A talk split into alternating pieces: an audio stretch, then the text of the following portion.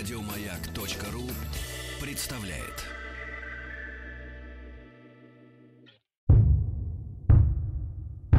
Министерство культуры СССР.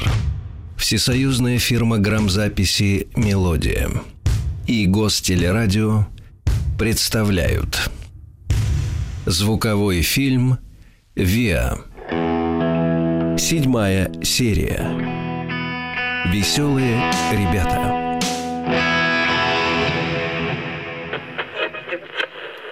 Москва. Новости. 1945 год. 4 февраля. Открылась Ялтинская конференция союзных держав. Завершена она 11 февраля. 9 апреля. Советскими войсками взят город Кёнигсберг, столица Восточной Пруссии.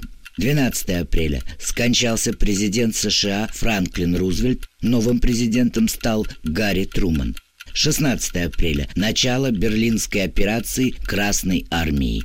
1 мая. Над Рейхстагом водружено Знамя Победы. 9 мая. Закончилась Великая Отечественная война. 9 мая 45-го в Москве в семье Слободкиных родился мальчик. Мальчика назвали Павлом.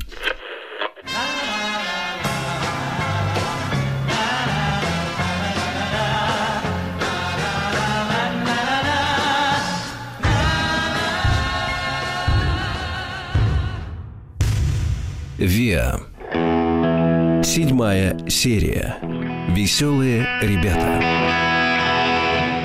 Говорить и играть на рояле он начал почти одновременно, в три года. В пять он выступал на телевидении и аккомпанировал своему папе, известному виолончелисту. Когда ему было 17, великий Марк Бернес уговаривал его отца разрешить мальчику руководить его, Бернеса, музыкальным коллективом. Отец сначала отказывался, но в итоге согласился. До этого молодой человек уже работал с достаточно придирчивой и самобытной певицей Галиной Марцельевной Великановой, супругой поэта Доризо. Так что еще совсем мальчишкой он получил бесценный опыт работы музыкальным руководителем, пианистом и опыт существования в сложном коллективе музыкантов. И все это он совмещал с обучением в Мерзляковском училище, музыкальном училище при Московской консерватории. А до этого в 15-16 со своим лучшим другом Игорем он прямо с утра до ночи пропадал в эстрадной студии «Наш дом». Игорь – это Игорь Михайлович Бриль, народный артист России, профессор Российской Академии Музыки, ныне. Игорь, как и наш герой, впрочем, как практически вся молодежь страны Советов, обожала в те годы джаз. И вот в 16 он музыкальный руководитель студии «Наш дом». Это еще до работы с Великановой и с Бернесом. Чудесное тогда было время и место – я говорю об этой студии. Находилась студия в здании МГУ, что на Маховой. Оттуда берут начало судьбы очень многих, нынче почти легендарных имен. Там собирались, шутили, придумывали маленькие пьески и тут же их разыгрывали. Хайт, Курлянский, Камов, Успенский, Горин, Арканов, Фарада. Возглавлял студию Марк Розовский, Илья Рудберг и Алек Аксельрод. Кстати, Алек Аксельрод – это создатель КВН. Это он провел первый выпуск на телевидении, и он это придумал. Позже пришла Светочка Жильцова – но бесспорно Александр Васильевич Муслюков жизнь положил на КВН. Но пришел он уже готовую программу.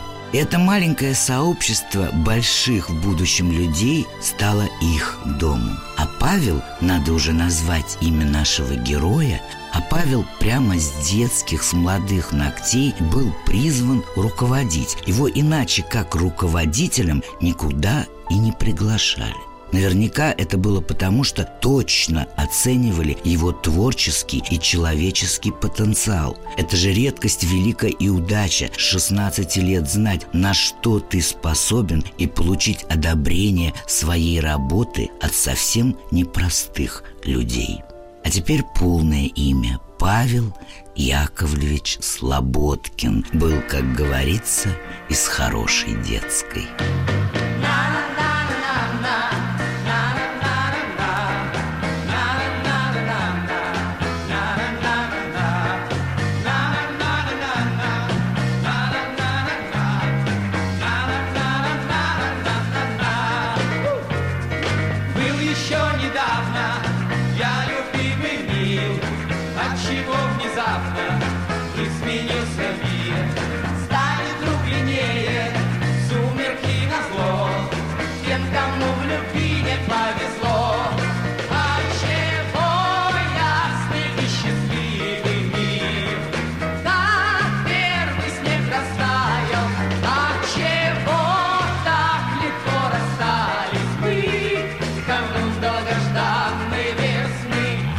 Музыка была хозяйкой их дома. Творчество и требовательность к себе счастливо сочетались в их семейной традиции. Да и сам дом, где рос маленький Паша, был населен волшебниками. На одной лестничной площадке с семьей Слободкиных жил Немирович Данченко. Великая Книпер этажом выше и часто баловала их домашними пирогами и блинами. Легендарная пара Орлова и Александров тоже проживали по этому адресу. Павел Яковлевич вспоминает, что у них дома запросто бывали Коган, Ойстрах, Прокофьев. Именно Прокофьева очень побаивался маленький Паша и называл его дядя Прокофий. И всегда ему обещал, что он обязательно научится хорошо, блестяще даже играть на фано на фортепиано. Кстати, вы сами свидетели этому, он обещание сдержал. Маршак частенько на огонек заглядывал, и Корней Иванович Чуковский бывал у них в гостях, благо, что жил он совсем неподалеку. Константин Паустовский, с которым маленький Паша познакомился в Малеевке на отдыхе, произвел на него огромное впечатление. В первую очередь великий писатель продиктовал мальчику список литературы, которую нужно знать к 16 годам, а потом вел с мальчишкой серьезные взрослые разговоры. С этих самых пор Павел Яковлевич не просто любит и уважает Паустовского как писателя, но испытывает чувство преклонения. И эти разговоры он не забудет никогда. Раз и два и три, четыре.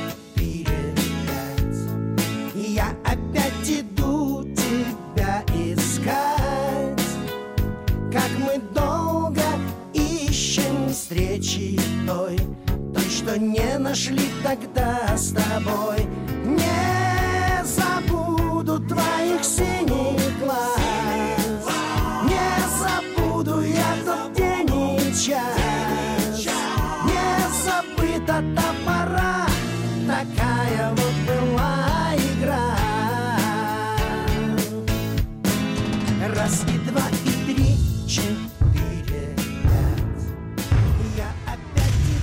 Виа. Седьмая серия. Веселые ребята.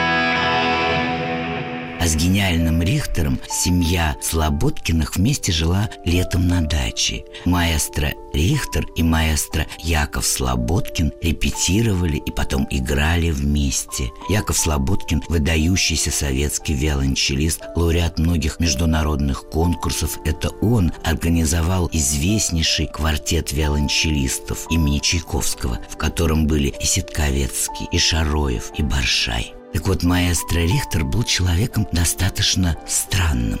Он обожал ездить везде только на велосипеде, а все свободное время он проводил на беговой, обожал лошадей и сам учился ездить верхом. С Максимом Дунаевским Паша дружил с детства. До сих пор они друзья-товарищи. Вот из такой детской вышагнул в большой мир главный человек самых веселых ребят на свете. Люди встречаются, люди влюбляются, женятся. Мне не везет в этом так, что просто беда. Вот, наконец, вчера вечером встретил я девушку Там, где тревожно гудят, стучат поезда. Свой вагон вошла она Улыбнулась из окна.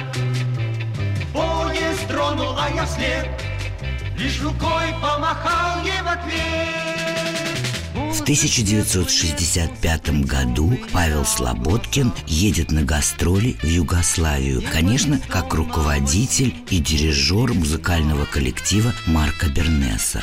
Но кто знает, тот знает, что Югославия обожала великого шансонье, а сам Марк Наумович чувствовал себя в Югославии как дома. Именно в Югославии Паша впервые живьем увидел и услышал электроорган, электрогитары. Если я ничего не путаю, это было на вечере Саши Субботы – И, конечно же, Павла поражает звук, звучание музыкантов, играющих и поющих потрясающе. И с того самого дня не покидает Павла мысль о создании такого же профессионального коллектива дома в СССР. Очень хотелось ему свой коллектив с нормальной аппаратурой и своим репертуаром. Мечты закружили молодого музыканта, и он тогда в Югославии еще точно и не представлял, конечно, как это будет, с чего начать, но был уверен, он это сделает. Павел Яковлевич хорошо помнил напутствие великого Утесова, что, мол, делай свое дело, чужое удачи не принесет.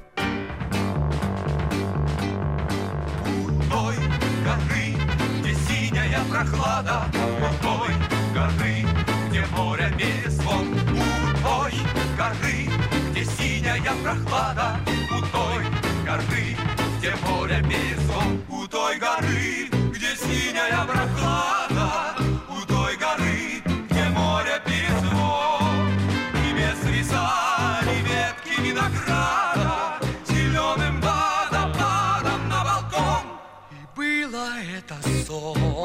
сон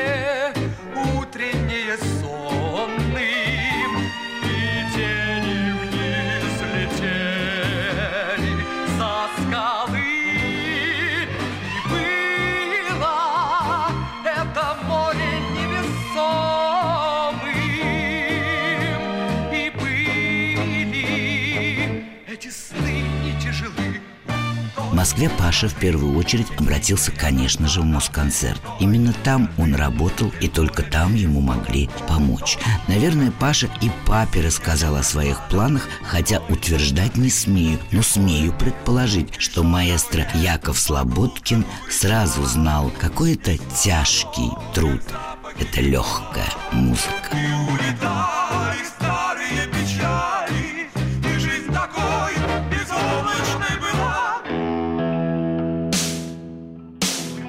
«Виа» с Ольгой Павловой.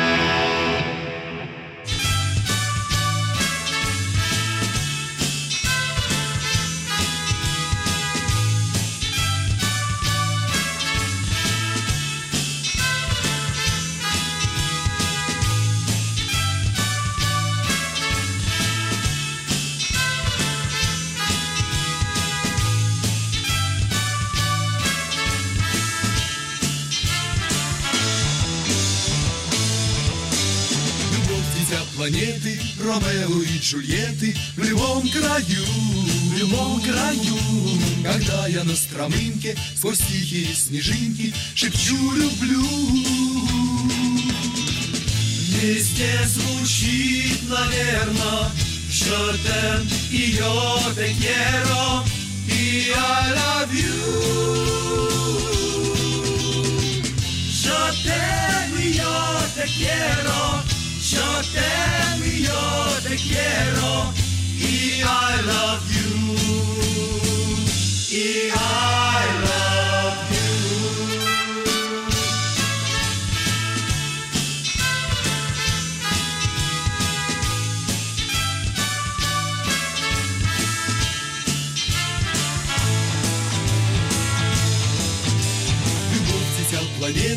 все бомбы и ракеты, любовь разбей, любовь разбей. В Софии или в Вене, обнявшись, бродят тени, тени ветвей. В Нью-Йорке и Варшаве никто мешать не вправе любви людей.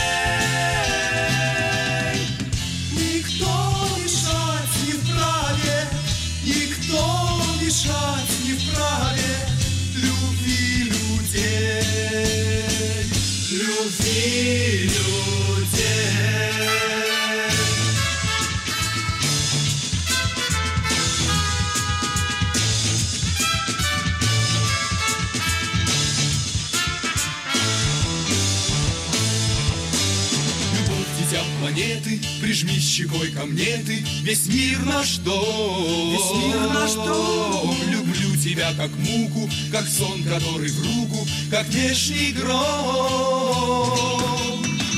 На землю смерть не спрячет Мы любим, это значит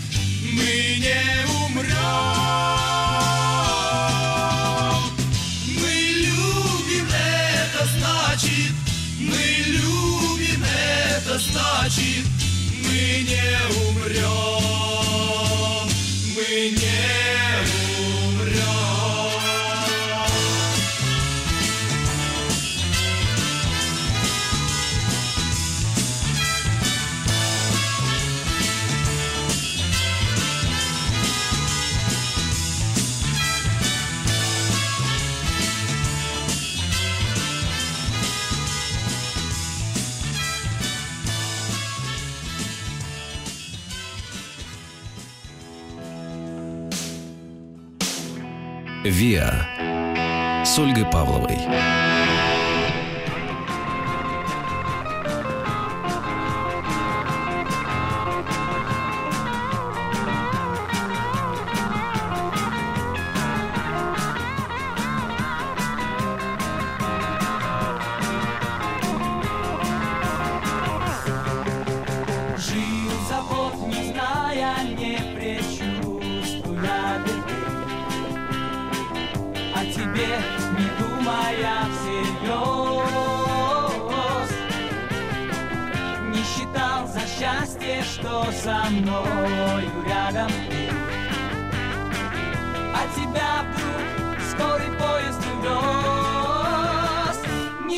Минуты покоя ни секунды покоя Не могу без тебя, не могу без тебя Что же это такое?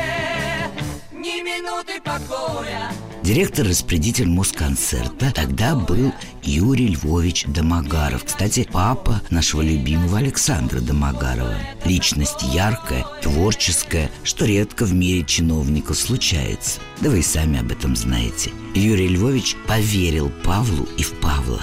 Он и сам прекрасно понимал, что в Москве просто необходимо создание молодежного коллектива профессиональных музыкантов. Время требовало.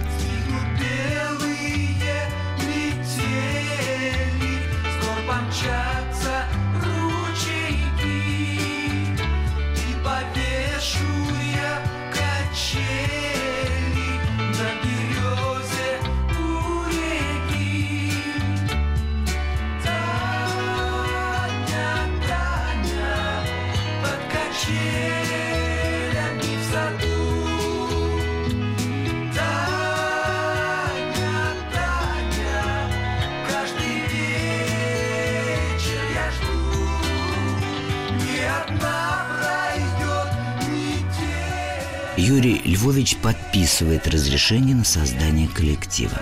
Павел прекрасно понимал, что необходимо как можно быстрее собрать ребят, музыкантов, сделать программу и пройти худсовет. В СССР новое воспринималось как вызов. Никто не хотел рисковать. Именно поэтому в первый состав вошли музыканты и вокалисты в основном из штата Мусконцерта. Например, дальний родственник Слободкиных Юлий Слободкин является исполнителем русских народных песен и романсов. Впоследствии он выпустит даже несколько пластинок в этом жанре. Вот его Павел тоже приглашает в коллектив. А первой солисткой стала Нина Бродская. К тому времени лауреат международного конкурса эстрадной песни в Румынии. Певица необыкновенной музыкальности, обладающая сильным и нежным голосом. Но, на мой взгляд, не очень подходящая для участия в ВИА, то есть для работы в группе. Нина Бродская певица сольного класса, ну так мне кажется. Нам с тобой повстречаться не просто в городской суете перекрестков, то ли там,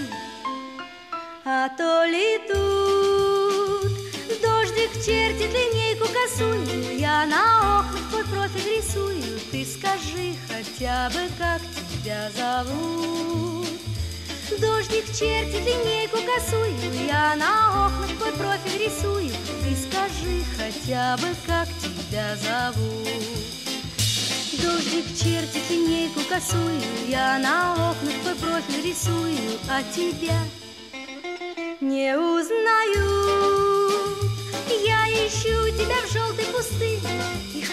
По расколотой льдине. Ты скажи хотя бы, как тебя зовут.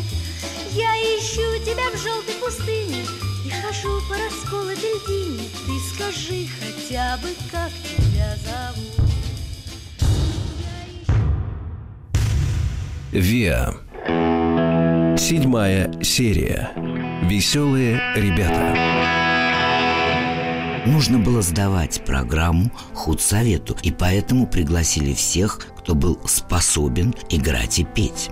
Аппаратуру выдали, тоже побегать пришлось. Репертуар выстрадали. Думаю, Павел Яковлевич уже тогда планировал изменить позже и ритмику, и репертуар, и состав коллектива. Но позже, после худсовета в Москонцерте. Тогда во всех творческих и гастрольных организациях обязательно нужно было пройти сквозь строй – на худсоветах присутствовало руководство организации, творческая элита, но главными были тихие люди с прозрачным взглядом, хранители идейности и преданности великим целям великого КПСС. Это они решали, быть или не быть. Но в этот раз все прошло удачно, и коллектив «Веселые ребята» отметил свой официальный день рождения в 1966 году. Снова вокруг весна бушует, Мир утонул в зеленом шуме, И молодое солнце с неба светит всем. Нету тебя со мною рядом, никуда спешить не надо. Это теперь другому надо. А мне-то зачем?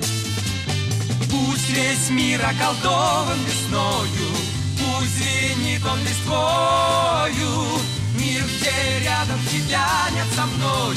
Мне одному ни к чему. Кстати, о названии – Многие считают, что название коллектива, так сказать, позаимствовано из гениального одноименного фильма Александрова «Веселые ребята», хотя сам Павел Яковлевич утверждает, что он дал такое имя своему коллективу, так как «Веселые ребята» для того и существуют, чтобы дарить радость и веселье, а фильм Александрова изначально вообще назывался «Пастух из Абрау Дюрсо», и песня «Легко на сердце была написана про корову, и лишь потом Лебедев-Кумач изменил текст. И поэтому никакого расчета на мостик удачи между любимым фильмом с Орловой и Утесовым и Виа «Веселые ребята» Павел не рассчитывал. И даже многие уговаривали Павла отказаться от столь тяжеловесного названия. Я добавить к этому ничего не смею, кроме того, что Виа «Веселые ребята» вот уже 50 лет дарит нам радость и веселье. Виа с Ольгой Павловой.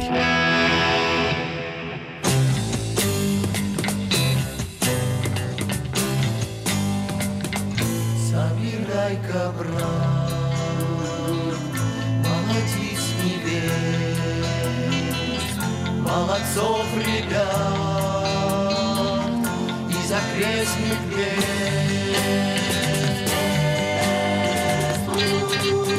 Зазывай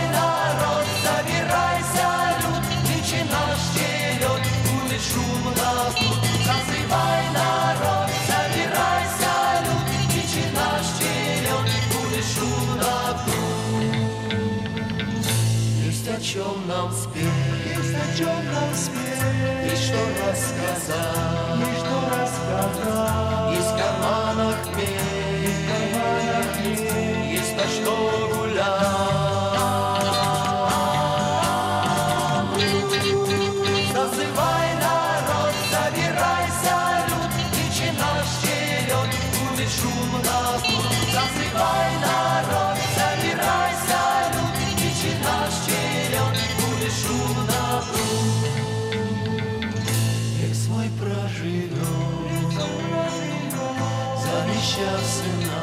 завещав сына, так прожить потом, как жива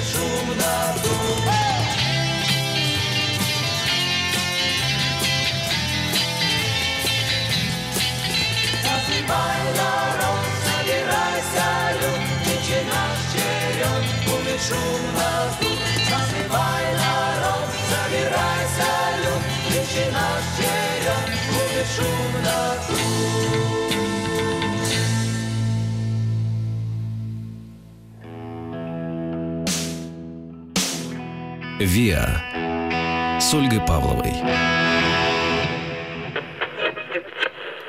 Москва. Новости. 1966 год. 1 января. Папа Павел VI призывает к установлению мира во Вьетнаме. 3 февраля. Совершила мягкую посадку на лунную поверхность советская автоматическая станция «Луна-9».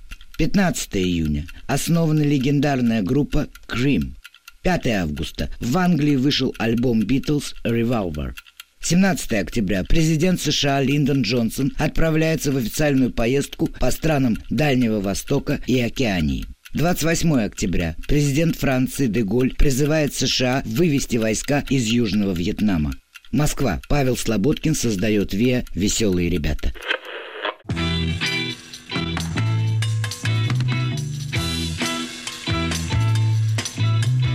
Наклонилось вдруг небо ниже И пошел стучать дождь по крыше. Под моим окном лужи в пене Вдруг свидание нам дождь отменит. Если выйдешь ты мне навстречу Даже грянет гром не замечу. Если дождь такой ждать ты будешь Значит любишь ты, значит любишь Итак, в первый вариант репертуара «Веселых ребят» входили русские народные песни, некоторые советские песни и зарубежные мелодии, преимущественно соцстран. И я тут хочу сказать одну вещь. Павел Яковлевич сам никогда не был комсомольцем и никогда не состоял в партии. Как ему это удалось, я лично не представляю. Быть руководителем и не быть членом партии удавалось тогда единицам. Талантливый человек во всем талантлив – Потрясающий музыкант и аранжировщик, обладающий даром во все времена и на любом материале оставаться суперсовременным, композитор, автор более 200 песен, педагог, воспитавший практически половину звезд нынешней эстрады, но об этом чуть позже я расскажу. Гениальным был и остается Павел Яковлевич Слободкин. Но пока миновал первый худсовет. Коллектив получил официальное разрешение на работу, и Павел начал руководить. Слободкин считал и считает сейчас, я уверена, что мало быть отличным музыкантом. Надо быть организатором, вдохновителем, портным, художником, ну и где-то как-то и директором. Ну и, ясное дело, педагогом. А когда он все это считал и делал, ему самому-то был 21 годок. Он, кстати, и учиться на отлично успевал, и других в строгости держал. Работали номером на небольших площадках, дальше круче, а по Москве слухи полетели, веселые ребята появились, классный коллектив. Иногда на небольших концертах поп и рок-музыку так выдают, и все советские меломаны мечтали записи коллектива получить. А в 1968 году случилось событие, сразу высоко поднявшее статус веселых ребят –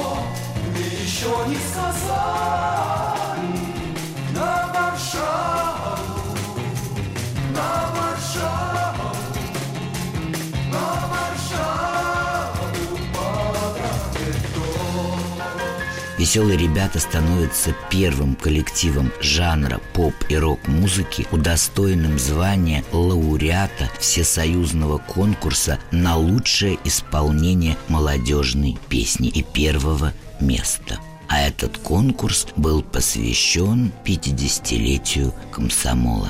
Так что победа была практически официальным признанием коллектива, хотя издевательства чиновников будут еще долго продолжаться. Кстати, на конкурсе веселые ребята исполнили несколько песен, а в частности «Огонь Прометея» Оскара Фельдсмана и парафраз на темы музыки Дунаевского из кинофильма «Веселые ребята». А хотя ассоциации.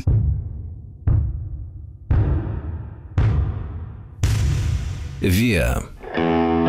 Седьмая серия. Веселые ребята. После конкурса «Веселые ребята» становятся первым ВИА в стране, который получает возможность писать о своем лауреатстве на афишах. А другие никакие гитары позволить себе этого не могли. И, конечно, это заслуженно помогло коллективу стать первым на карьерной лестнице советского бигбита. И Павел начинает понемногу менять репертуар. Его мечтой было петь новые песни, новых авторов, играть современную музыку. Победа в конкурсе дает такую возможность.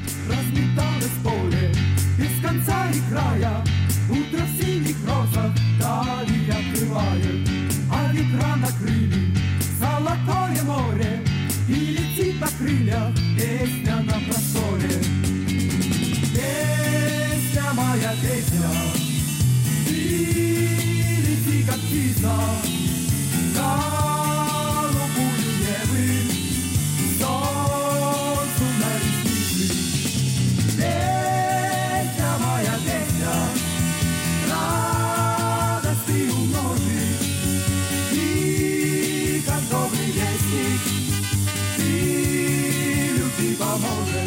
Песня, которая только что прозвучала, была написана моим отцом Павлом Леонидовым на музыку Олега Иванова. Надеюсь, что в наших программах вы еще услышите не одну песню на стихи моего папы. ВИА с Ольгой Павловой. Изменение репертуара – это и изменение музыкального состава коллектива и манеры исполнения. Павел перестраивает коллектив на западный манер и ориентируется на лучшие образцы зарубежной музыки, такие как Битлз, Роллинг Стоунс. Но песни, песни должны быть в основном наши, на русском языке. Большинство групп с очень талантливыми музыкантами существовали в те годы, так сказать, в подполье, в андеграунде. Ненавижу коверкать русский язык, но так уж обозначалось тогда. Так вот, Павел ищет ярких исполнителей именно в музыкальном подполье. Первым он приглашает Леонида Бергера из самодеятельной группы «Орфей». Леонида Бергера любила и знала половина Москвы за его неподражаемый голос, за манеру пения в стиле Рэя Чарльза. Позже, когда он уже уйдет из коллектива, чтобы не подводить коллектив перед иммиграцией, Леонид Бергер станет звездой русского рока.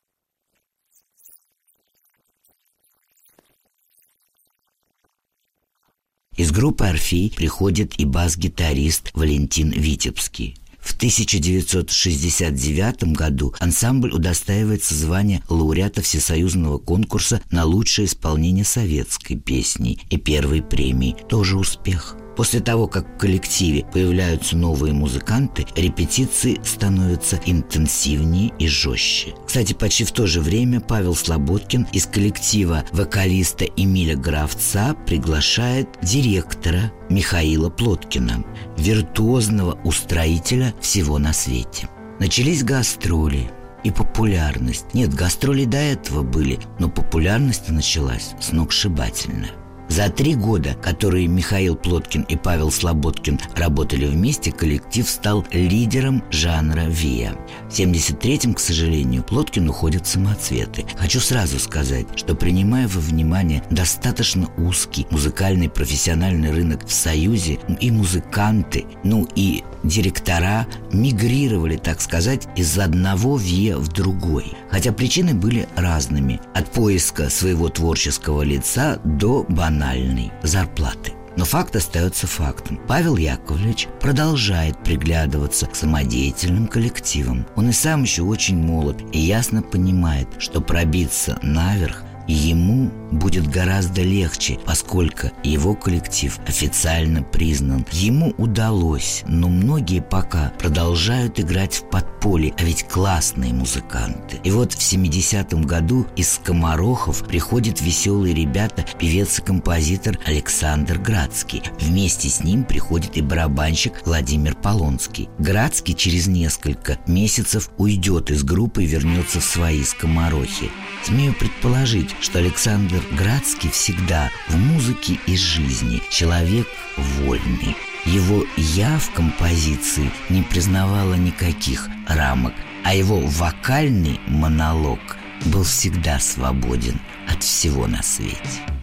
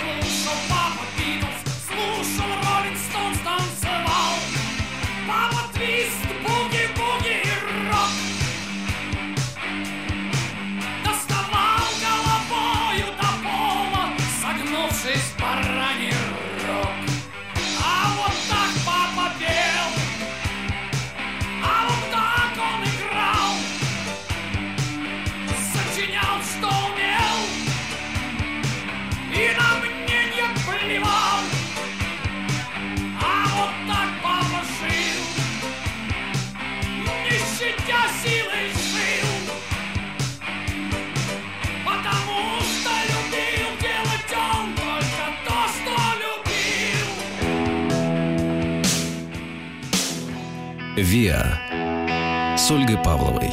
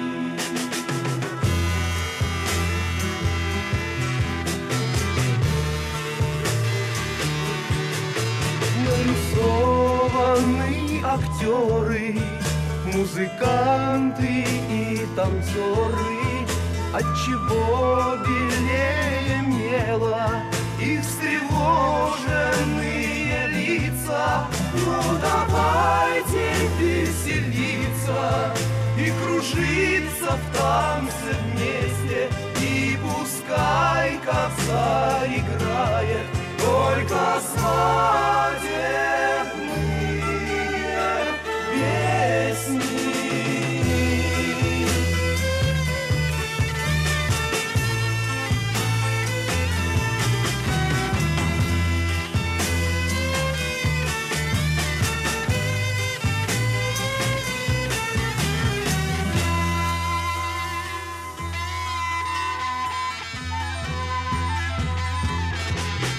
ясный месяц, поразмыслив, Обратился к коромыслам.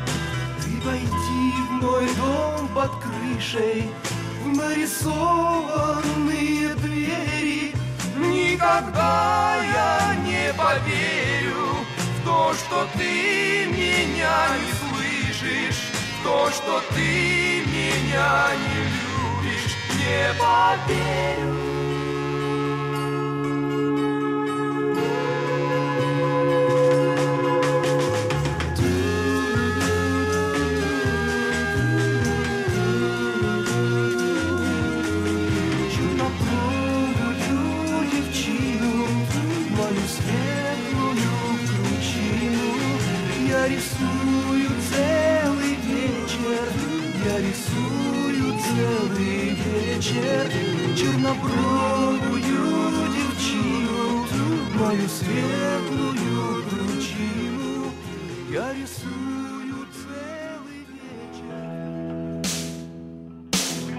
«Виа» с Ольгой Павловой.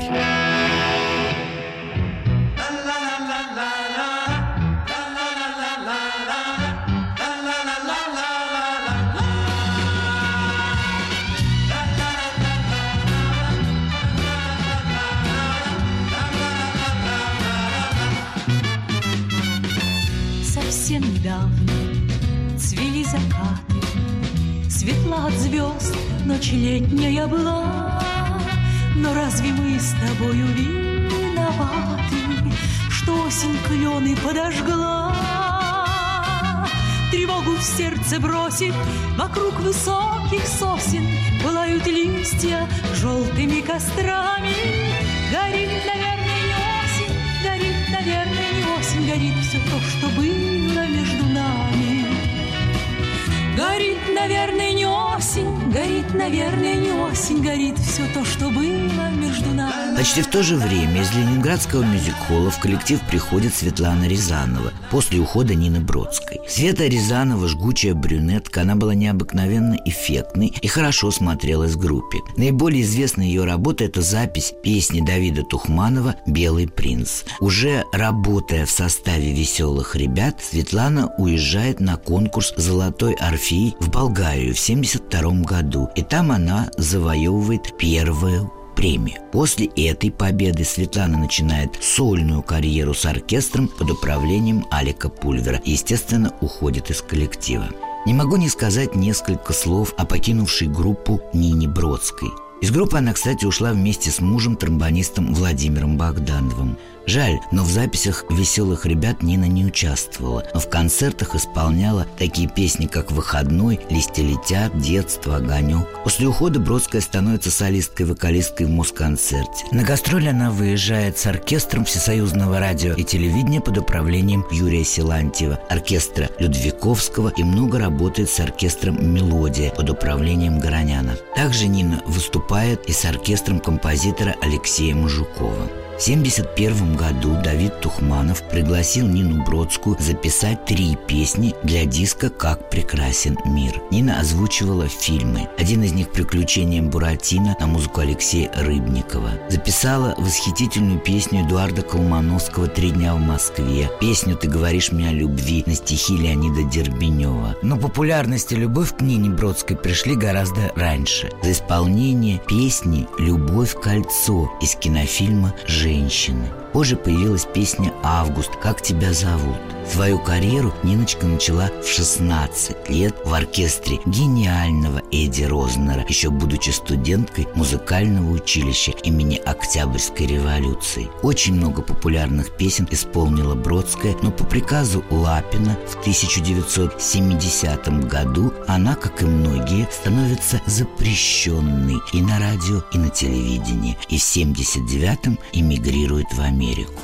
Там она пишет музыку, записывает свои песни и уже не раз была приглашена на разные мероприятия и концерты в Россию.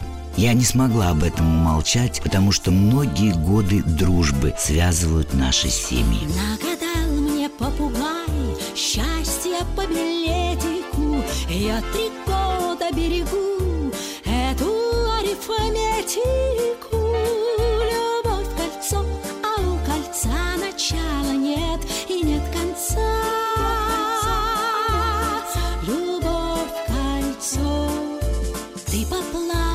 по реке Песня кругосветная про зеленые глаза.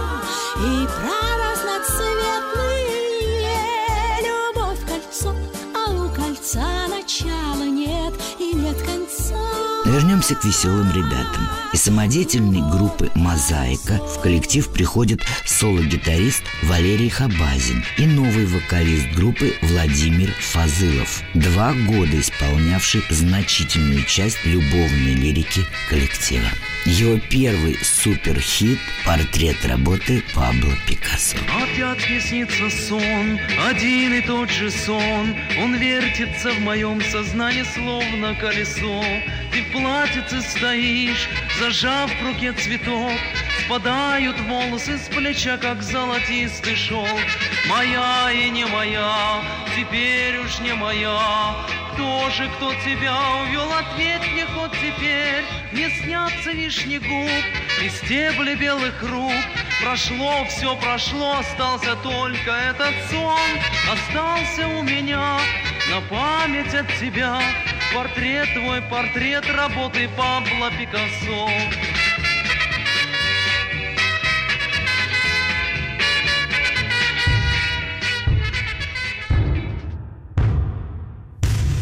ВИА.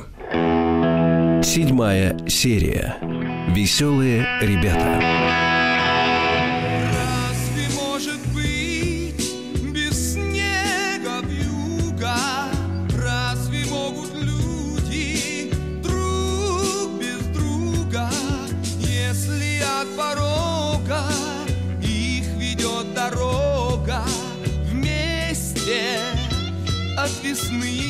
Несмотря на западные ориентиры, Павел Яковлевич прекрасно понимал, что основная часть репертуара должна состоять из советских, но новых песен, написанных молодыми авторами, которые сами поп-рок обожали и понимали. Профессиональные же композиторы, за редким исключением, не только не приняли новый жанр, но и обвинили его в подражательстве, беспринципности и безидейности. Этот бойкот и помог молодым композиторам, которые и сами выросли вместе с этой новой музыкой. Сам Павел Слободкин, талантливый композитор и уникальный аранжировщик, написал для коллектива в тот период две песни, два хита «Когда молчим вдвоем, а мне-то зачем». Разве может быть зима без снега?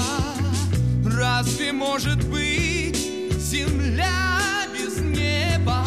Если ночью поздней зажигает звезды кто-то вдруг в твоем окне. ВИА.